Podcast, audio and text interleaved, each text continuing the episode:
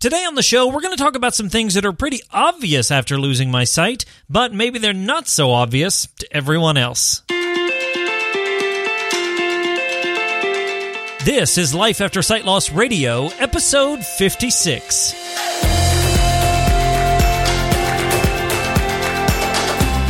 Hello, everyone, and welcome to the podcast helping you discover life after sight loss. My name is Derek Daniel. I am your host and resident VIP, aka visually impaired person. Hey, if you're new to the program, welcome aboard. This is the place where we do product reviews, we talk life advice, encouragement, how to's, emotional support, relationships, technology, and so much more, all with the express purpose of helping individuals and families who are going through or facing physical sight loss. Hey there, guys. Thank you so much for joining me this week. We're going to have a great time because today we're talking about some of those things that I've learned over the years, and they just seem like second nature to me. They seem sort of obvious, but they're probably not so obvious to a lot of other people. Plus, we got a great question that came in about whether a person should use a white cane or not. And I've got a great tech tip if you've got Mac OS. If you use a Mac of any sort, we got a tech tip about that. But before we begin, as always, I want to let you know that you can find today's show notes at lifeaftersightloss.com slash 056. Show notes includes links, information, ways to subscribe, and keep in touch. So I would love for you to hop on over and get those show notes at lifeaftersightloss.com slash 056.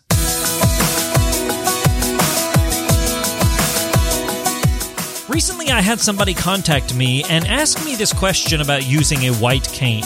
Now, I did a video recently talking about the benefits versus the sort of negative aspects of using a white cane, and sometimes it's that sort of negative persona that we get. But whenever we use a white cane, there are so many benefits. Well, somebody asked me, hey, I'm thinking of registering blind, and, you know, that's sort of a UK term, or at least a European term, I should say.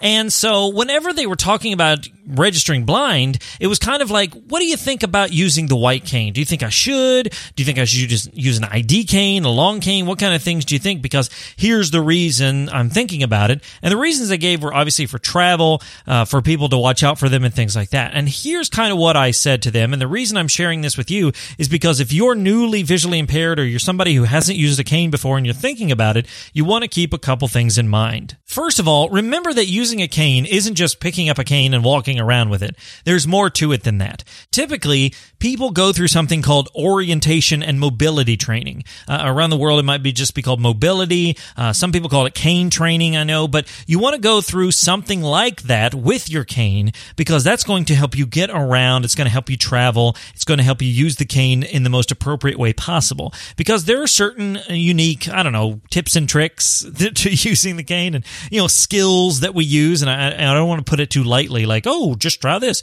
But there's certain skills that you have and people call it their cane skills and things like that. So it's not just picking up a cane and going for it. So if you're thinking about using a cane, make sure you keep that in mind first. Secondly, uh, for those of you who think, oh, well, I'll have a cane and people will recognize that I'm visually impaired and they'll watch out for me.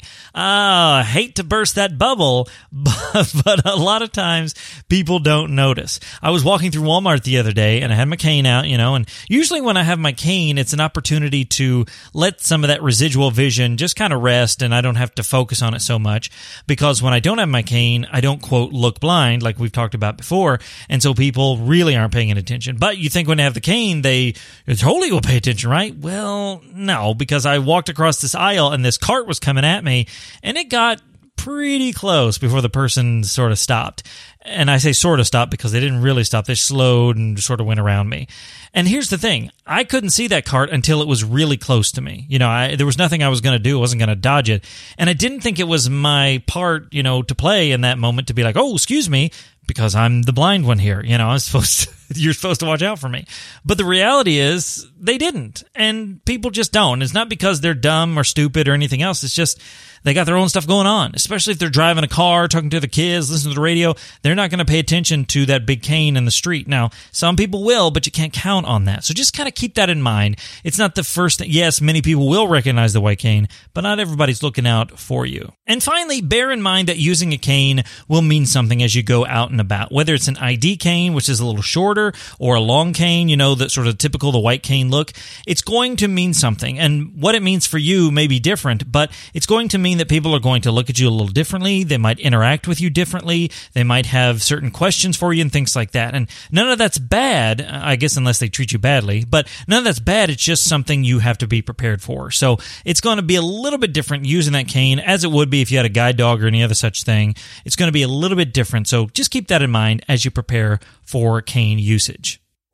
Now, as always, guys, I love talking to you and I would love to walk through this journey with you. So make sure you visit my coaching page, which you can find in the show notes. Find the link to that. I'd love to sort of walk through this journey with you. But remember that something like this is more than just talking to another blind user. You want to get that O&M training, that orientation mobility, that cane training. So you want to find a local organization that knows an orientation and mobility instructor that you can get connected with. Because yeah, sure, I can give you tips and tricks and thoughts and all that sort of thing but you want to get connected with a professional in this regard. So if that's something you're interested in, I'd love to talk to you about it and help you find that person in your area. So make sure you go to the show notes to get the link to my coaching page.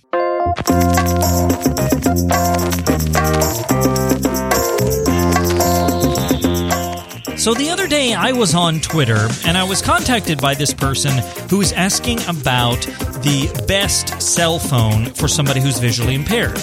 Well, naturally, you know, I suggested the iPhone and there's a couple of Android phones that they could use and things like that.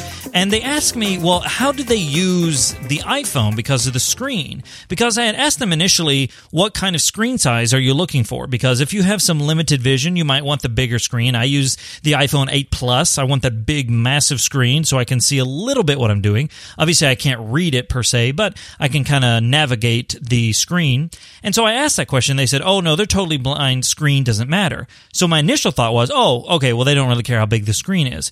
Well, what they came back with was, you know what, I. Uh, I don't know how they use the phone. Is it voice activated? Because how they navigate the screen. And what I realized was they didn't know that the iPhone had voiceover built in. They, they didn't know that. And I was like, how do you not know that? doesn't everybody know that? When the reality is, no, everybody doesn't know that because that's not something that's commonplace for people who are sighted or have just lost their sight. So I thought about some things that I have gained knowledge of over the years and that I just know.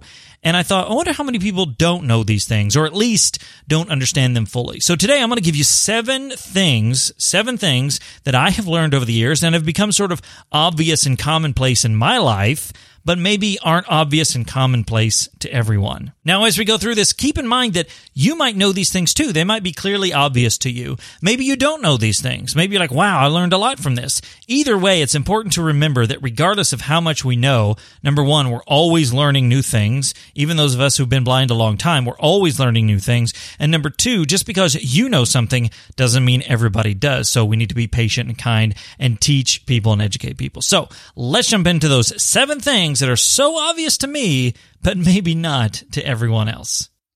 All right, first up on the list is, of course, what I talked about. Smartphones, the big touchscreen smartphones, typically are very accessible. Most of the major brands will have a screen reader built in. Obviously, the iPhone has voiceover, and many of the Android phones, especially sort of the, I don't know, higher tier phones, things like Samsung and, and the Pixel and things like that, they're going to have something called TalkBack built into the phone as well. Now, we're not getting into the idea of iPhone versus Android and all that sort of thing. My point is, many of the major smartphones today have have accessibility built right into the operating system. So just because it's a touchscreen with hardly any hardware buttons on it doesn't mean that you can't use it. In fact, in many cases, you can use it right out of the box. You might just need a sighted person to help you, you know, flip on the accessibility or whatever the case may be. Now, again, if you have been blind any number of years, you probably know this, but somebody who just lost their sight looking at this phone that they can't see the screen anymore and they're like, how am I going to use this? I can't, I touch it and, oh, it's like, you know what? It's got accessibility. It's got a screen reader. And even in that, learning the screen reader can be a bit of a challenge. So the first thing that I think I just, I know by heart now is that my iPhone is super accessible because of the screen reader that's built in. Secondly, and we've talked a lot about this because I love it, many TV shows and movies have audio description. So if you go to the movie theater, a lot of the big major movies are going to have audio description. For example, my son and I just went to see Avengers Infinity War. And first of all, it's a great movie. I mean, I was, if you haven't seen it, see it. It's a great movie. Secondly, it had great audio description. Now, how did I get it? Well, when you go buy your tickets, you go to a little booth, you say, Hey, I want the audio description for this movie and make sure they give you the description, not the glasses or whatever for the closed captioning. Make sure they give you that. And it described in between the dialogue, and it's fantastic. It's just, oh, it really makes movie watching so much more enjoyable for me when I don't have to ask what's going on or I miss jokes or, you know, whatever the case may be. So I, I just really like it. But there's so many other areas that have audio description. Netflix has a huge amount of TV shows and movies with audio description. Amazon Prime just added a bunch to their library that have audio description. Uh, Hulu recently got sued, so they'll probably be adding a bunch in the near future as well. Uh, new Blu-rays and DVDs, a lot of them have audio description. Now, not everything. Some of the maybe the less popular movies aren't going to have it, but there's so much out there, and I'm going to include a link in the show notes. It's for the uh, I don't know if it's the American Council of the Blind, something like that. It's it's sort of their audio description. I don't know hub and warehouse where it's like here's all the things that have it at least up to this point that we know. So I'm going to include a link to that in the show notes at lifeaftersightloss.com slash 056 because I think you'll find that interesting if you don't know about audio description. And if you do, you know how great it is. So secondly, we know lots of stuff has audio description. Now, third up on the list, and this isn't a knock to anybody that does this, but I realize that I don't have to start wearing dark sunglasses and carry a cane around with me. Now, I know we talked about using a cane earlier, but the thing about it is, whenever somebody is sighted or somebody recently loses their sight, they automatically assume, oh my gosh, I'm going to have to wear these dark sunglasses now, and I have to carry a cane or a guide dog, and I have to look as, you know, I have to be this thing. It's like, no, no. Sight loss is the physical loss of your sight. That's it. It does not change your identity. It does not change who you are as a person. It does not mean you have to wear certain clothes or glasses or any other such thing. Now, obviously, a white cane is a great tool. A guide dog is wonderful. There's all kinds of amazing things. You know, you might have light sensitivity, so you need to wear sunglasses. It's a whole thing, but it is not an automatic sort of, I now have to quote, look blind. You still live your life. You are who you are, and none of that is going to change. Yes, you might have some extra tools in your bag now because of sight loss, but you don't automatically have to quote become something you're not. And I think that's important to remember, especially when we're first going through sight loss. If if you went through sight loss many years ago, think back on how much of a struggle it was with identity, like who am I now and who am I becoming and that sort of thing. We know that many years later it's I am this person and it's a great thing, you know, I'm a great person or whatever. But when we first lose our sight, it can be a challenge. So I just want to encourage you that if you are newly visually impaired, one of the things I know for sure, and you will learn over time, is that you don't have to accommodate for anyone else and you don't have to become something you're not. You don't have to just put on dark sunglasses and, and carry a cane on the first day. You just become whoever you are and let those tools work for you. Number four on our list is there's way more to getting a guide dog than just going and picking one up. I think a lot of people assume that, oh, I have a lab, I'll just slap on a harness and it'll be my guide dog. And clearly that's not the way it works. Even if you think, oh no, they got to get trained, you might think, well, I'll just go get one. You see, when I went to get my guide dog, and this was years ago, and it's probably even more so today, that I had to stay for nearly a month of training at the facility. This was, you know, and this was over Thanksgiving at the time I went, and I was there for Thanksgiving. Like, I had to be there for almost a month. I think it was 25, 26 days, something like that, because they put in thousands of dollars to training these dogs. They don't want to give them out to just some random person who's like, hey, I'll take one, thanks, you know. And not only are they training the dog, then they put a lot of hours into you so that you know how to effectively use the dog. You can problem solve. You can do all those things. And it takes a long time to get it. Even just that month of being there isn't all the training you get. I mean, it takes six months to a year to become a really good working team. So if anybody out there has a guide dog, you know what that's like. And if anybody's thinking about getting a guide dog, you may have this idea that it's like, oh yeah, well, I'll just go get a guide dog. That'd be fun. It would not, well, hold on. It will be fun. It's, it's great. It's just awesome. But it's not just like, yay, getting a guide dog's a whole bunch of fun. It's not just that. There's a whole lot of work that goes into it, and there's some tearful days, and it, it's a lot. So don't get me wrong. Um, but I think I want people to know that you know what, it's a lot more than I ever thought it would be, and now I know that, and and when people talk about it, I can share it with them. But that's the point. Not everybody knows that. So remember that getting a guide dog, while it is great and amazing and wonderful, it's probably a little more work than you think.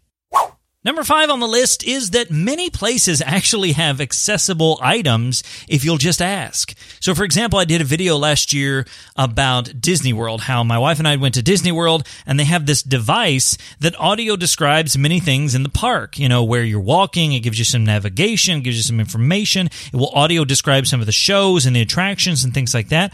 And all you have to do is go to the front and ask for it, and there it is. You know, things like museums, they have things like that. Uh, obviously, there are restaurants restaurants that offer different um, menus and so forth. There's just a lot of things that are accessible nowadays if we'll just ask. Now, obviously, not everything's accessible. We're working on that and things are becoming more accessible as we go. But I would venture to guess that if you'll ask around, you can probably find many accessible things, accessible items, whatever it might be, whether it's description or a tactile way of doing something, whatever it is, you can probably find a way to do it if you'll just ask. If you'll take that step forward and say, hey, I wonder if there's a way to do this accessible, you know, to make this accessible, to have this ability to do this sort of thing. If you'll ask, they'll probably have something. Even if they don't have something, a lot of companies are very willing to be like, well, you know, we don't really have something for that. What, is there something we can do? And they'll be accommodating for you. I'm, I remember once I went horseback riding and I talked to the person beforehand and I said, Hey, I'm visually impaired. I'm not going to be able to really, you know, follow necessarily. So what, what do we do? And they were so gracious and so kind. They put me on this horse. I think the horse's name was Dirt. Yeah, Dirt no, that's not, you're not hearing that wrong. Dirt, like outside.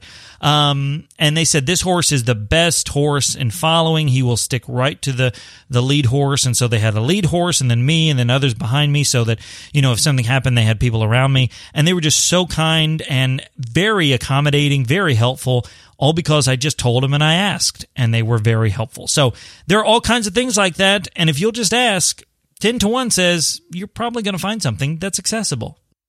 Number six, and this is sort of on a spectrum here, but you're not always going to have those initial emotions, and they're not going to last forever. So we've talked about it before on the podcast, on YouTube, and so forth, that sometimes those initial emotions are anger and sadness and sorrow and fear and all those sort of things, and they're very intense and they're very focused, and you're just feeling them all the time.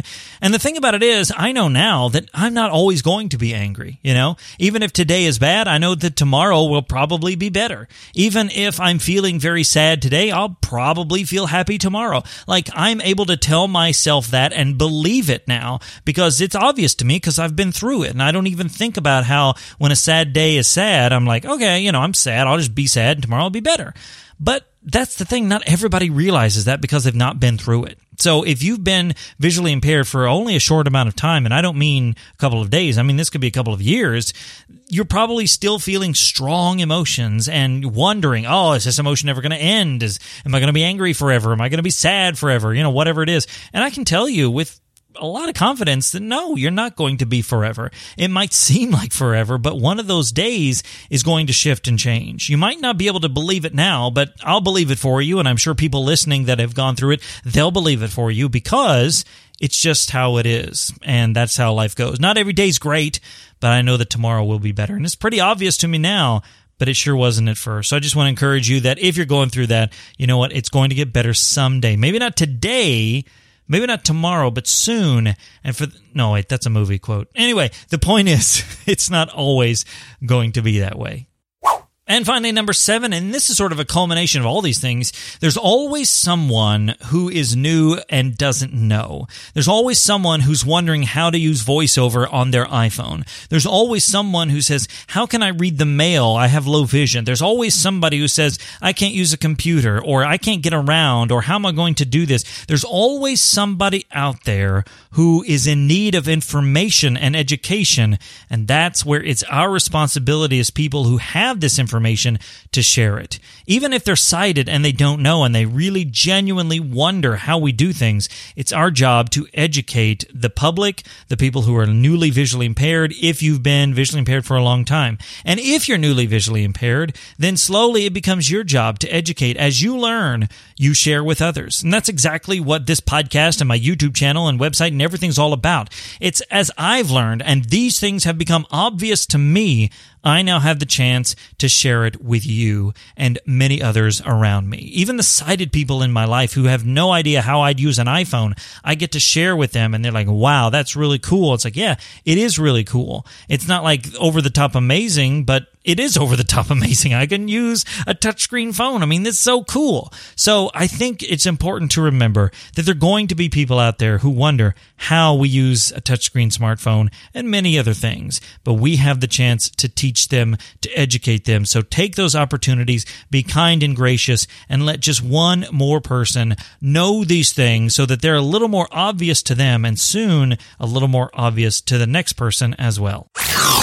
So there you go, guys. Seven things that are pretty obvious to me, but maybe not to everyone else. Now, maybe you knew all of these things. Maybe these were all brand new to you. It doesn't really matter. The point is, we all want to learn these things together. And even if you knew them all, you're still learning new things each and every day. So I hope that you'll take these things and others and keep those in mind, learn from them, and then pass them on to someone else.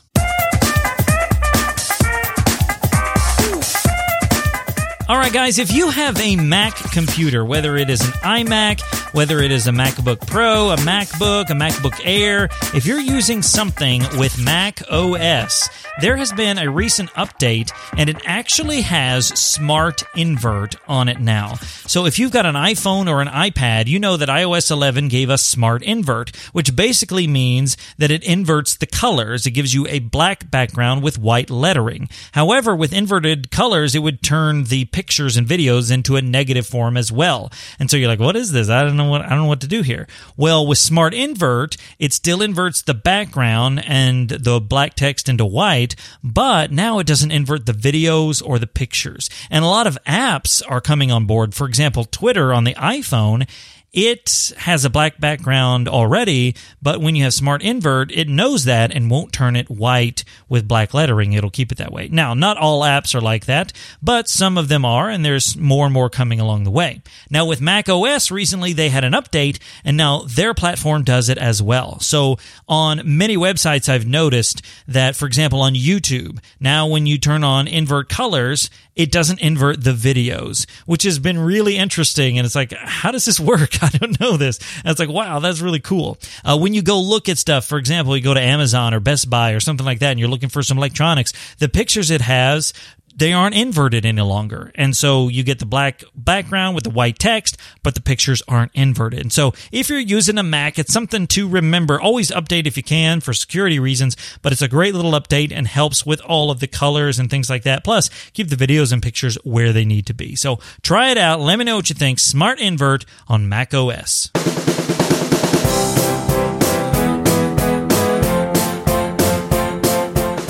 All right, my friends. Well, we have talked about a whole lot today, and as we round the corner, I just want to remind you that I love hearing from all of you. Feedback is fun, everybody, so let me know what you think. And today, I want to hear what is one of those things that I talked about today that you either didn't know or did know. I want to know, it's like, yeah, that was super obvious to me, Derek, or I learned it here, or wait, I, I didn't know that, and I'm so glad I, I learned that, or whatever the case may be, because I want to hear from all of you. So you can do that a few different ways. You can email me, Derek, D E R E K, at lifeaftersightloss.com. You can send me a tweet at the Derek Daniel, or you can call me and leave me a voicemail. And the number to do that is 317 721 1027. Now, if you're international, I don't believe that number will work for you, but you can always email me a voice message and I'll get it that way. But if you want to leave a voicemail, make sure you do that. Leave your name, your comment, and I'll feature it on the podcast. I'd love to get a voicemail from you guys. So again, the number to do that is 317 721 1027. And I look forward to hearing from all of you very soon. All right, guys, just a few housekeeping items. First of all, if you haven't subscribed to the show yet, make sure that you do that. You can do that over at the show notes at lifeaftersightloss.com slash 056. Right underneath the player, there are buttons for Apple Podcasts, Google Play, Stitcher. Subscribe on Android and make sure that you do because it's totally free and you won't miss another single episode. And if you are, you know, chumming around the internet, you want to leave a rating and review over in iTunes or in the other places that you can leave a rating, I think there's Stitcher has the option to do that and so forth. I'd love to see a rating and review from you guys. It lets me know that you're listening to the podcast and it lets other people know what this thing's all about when they find it and they want to subscribe as well. So ratings and reviews are always welcome, but make sure you subscribe so you don't miss another single episode. And hey, I mentioned about getting in touch with me. If you go to lifeaftersightloss.com slash contact, you can find all the ways I mentioned, plus all my social media stuff as well. And hey, if you've made it all the way to the end of the podcast, I want to ask you a quick question. I'm thinking about starting a Facebook group for listeners of the show, viewers of the YouTube channel, things like that, where we can interact and maybe have a, a weekly sort of Q&A or whatever else. I'm thinking about starting a Facebook group. What do you guys think? Would you like that? Let me know. Send me an email or a tweet or something like that. And let me if you'd be interested in joining a Facebook group for Life After Sight Loss Radio for the YouTube channel where we can just talk, share, and, you know, ask questions and all that good stuff. I'd love to hear from you guys. Thank you so much for your feedback. And finally, if my stats are correct, then a lot more of you are listening to the podcast. And I want to say a big, huge, enormous, gigantic thank you for joining me each and every week on the podcast the last few weeks. You're listening. I'm getting feedback. It's so much fun. So again, if you have joined me in the last few weeks, if my stats are correct, then I just want to say a huge thank you.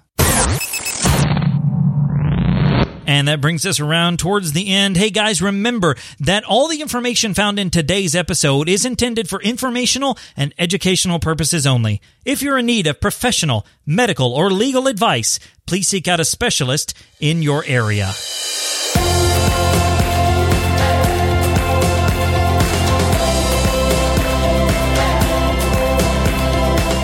Thank you so much for listening wherever you are. And until next time, remember that sight loss isn't the end, it's just the beginning.